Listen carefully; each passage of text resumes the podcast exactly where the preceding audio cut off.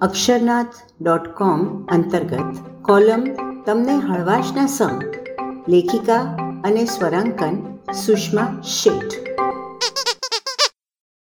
શીર્ષક છે, સાંભળ, કાં સાંભળનારો દે. મગનલાલ માસ્તર પ્રાથમિક શાળામાં ગુજરાતી વિષય ભણાવે. વિદ્યાર્થીઓને કવિતા શીખવતા શીખવતા તે પોતે કવન કરતા થઈ ગયા. આ તો મારા ડાબા હાથનો ખેલ. આમાં શું? આવું તો હુંય લખી શકું. વિચારી માસ્તરના કર કમળોએ કવિતા લેખન તરફ પ્રયાણ કર્યું. મનમાં ગૂંજતા શબ્દો કાગળ પર અક્ષર બની અવતર્યા. શાબાસ માસ્તર, ગજબ કરી. મનોમન બોલી તેઓ પોરસાયા અને જાતે પોતે પોતાનો ખભો થાબડ્યો.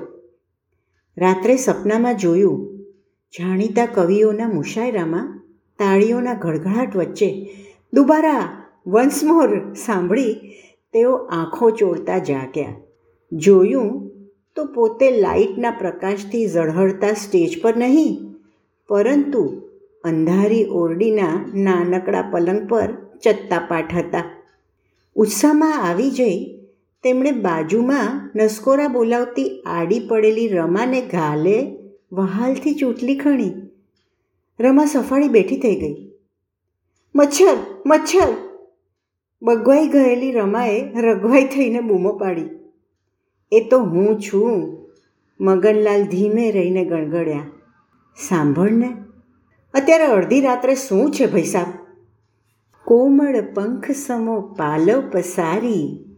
માસ્તરે રમાની રજામંદી વગર શરૂ કર્યું. ત્યારે રમાએ પોતાનો થાંભલા સમો પગ રજાઈ બહાર કાઢી પલંગમાં પસાર્યો. તે સુવાળા ગાદલા પર ફેલાઈ અને પછી પડખું ફરીને પાછી ઘોરવા માંડી.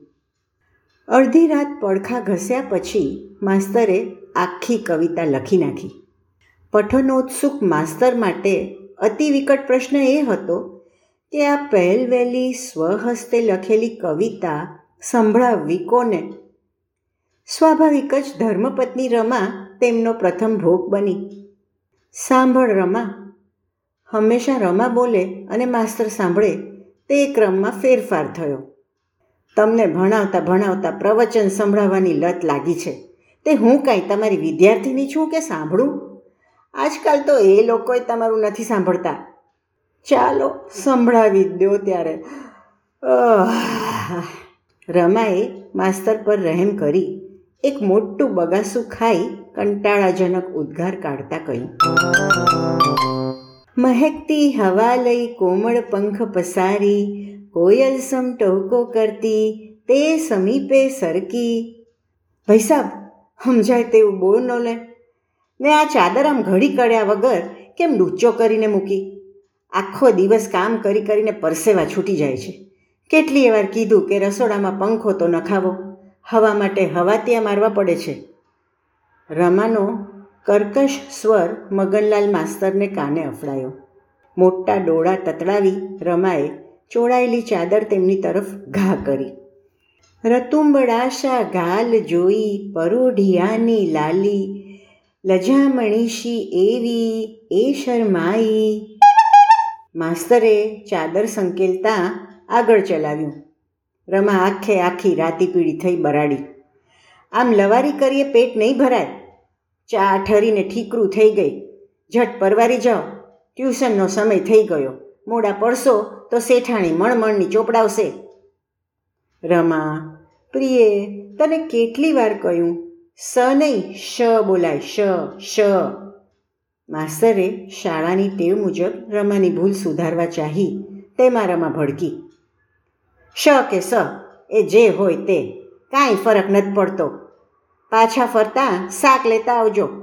મફતના ધાણા, મરચાં નખાવજો પાછા. રમાએ જરૂરી સૂચનાઓ આપી. શ શાણપણનો શ અને સ સમજણનો સ આપણી માતૃભાષાની ગરીમાં જાળવવાનો સવાલ છે.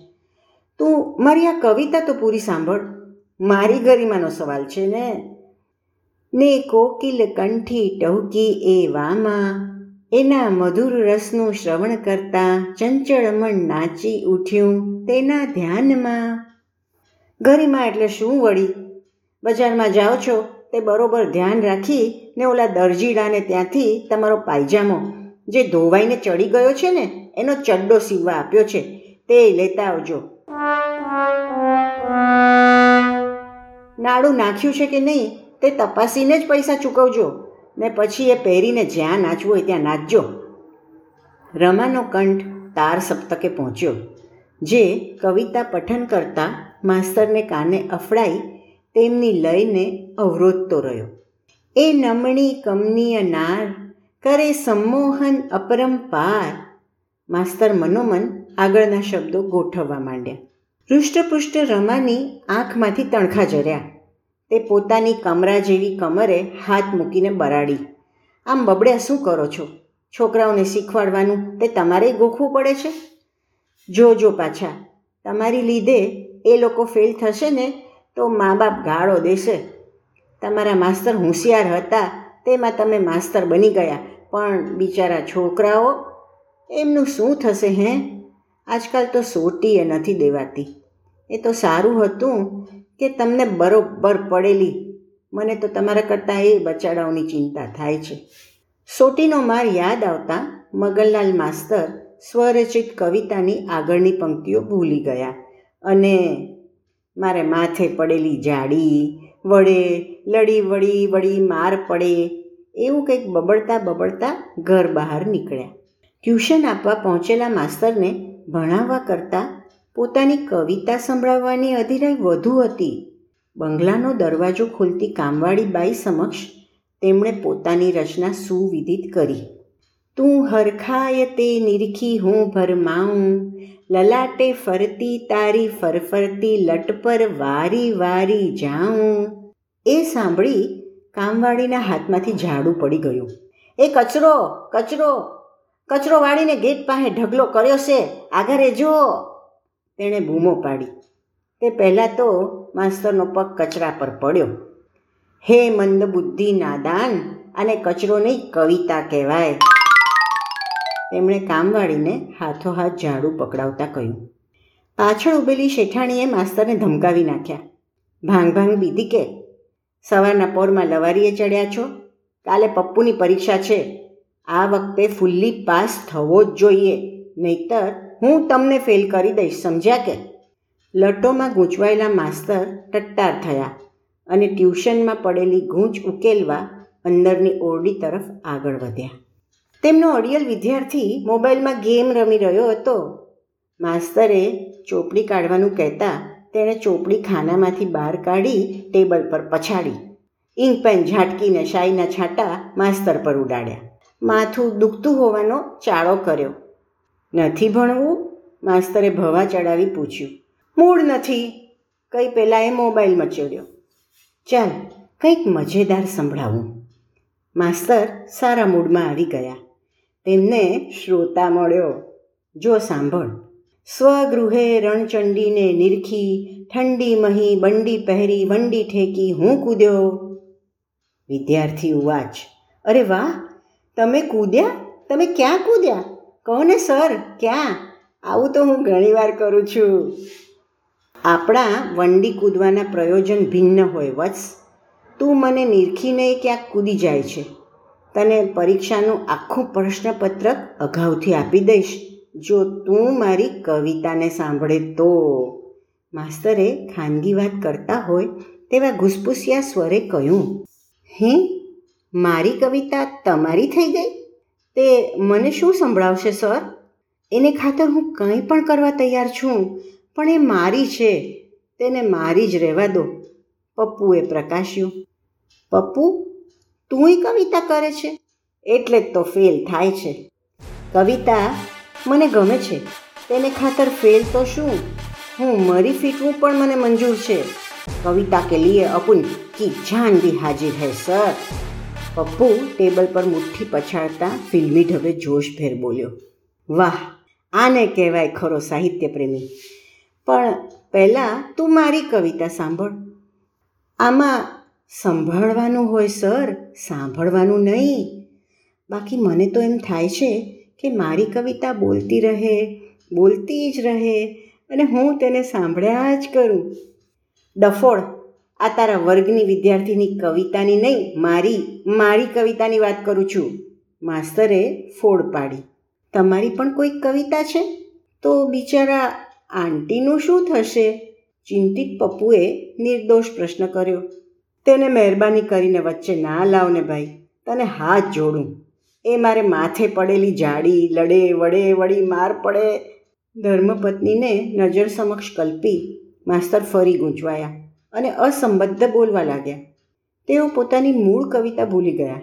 પપ્પુને એમ કે માસ્તરના ખાનગી રહસ્યનો પર્દાફાશ થવાથી હવે પરીક્ષાનું પેપર મળી જ જશે. ન મળે તો માસ્તરને બ્લેકમેલ કરવાની મજા પડશે અને મિત્ર વર્તુળમાં આ વાત વહેતી કરવાની વળી ઓર મજા. ચાલો, પેપર આપો. તે દમ મારતો બોલ્યો.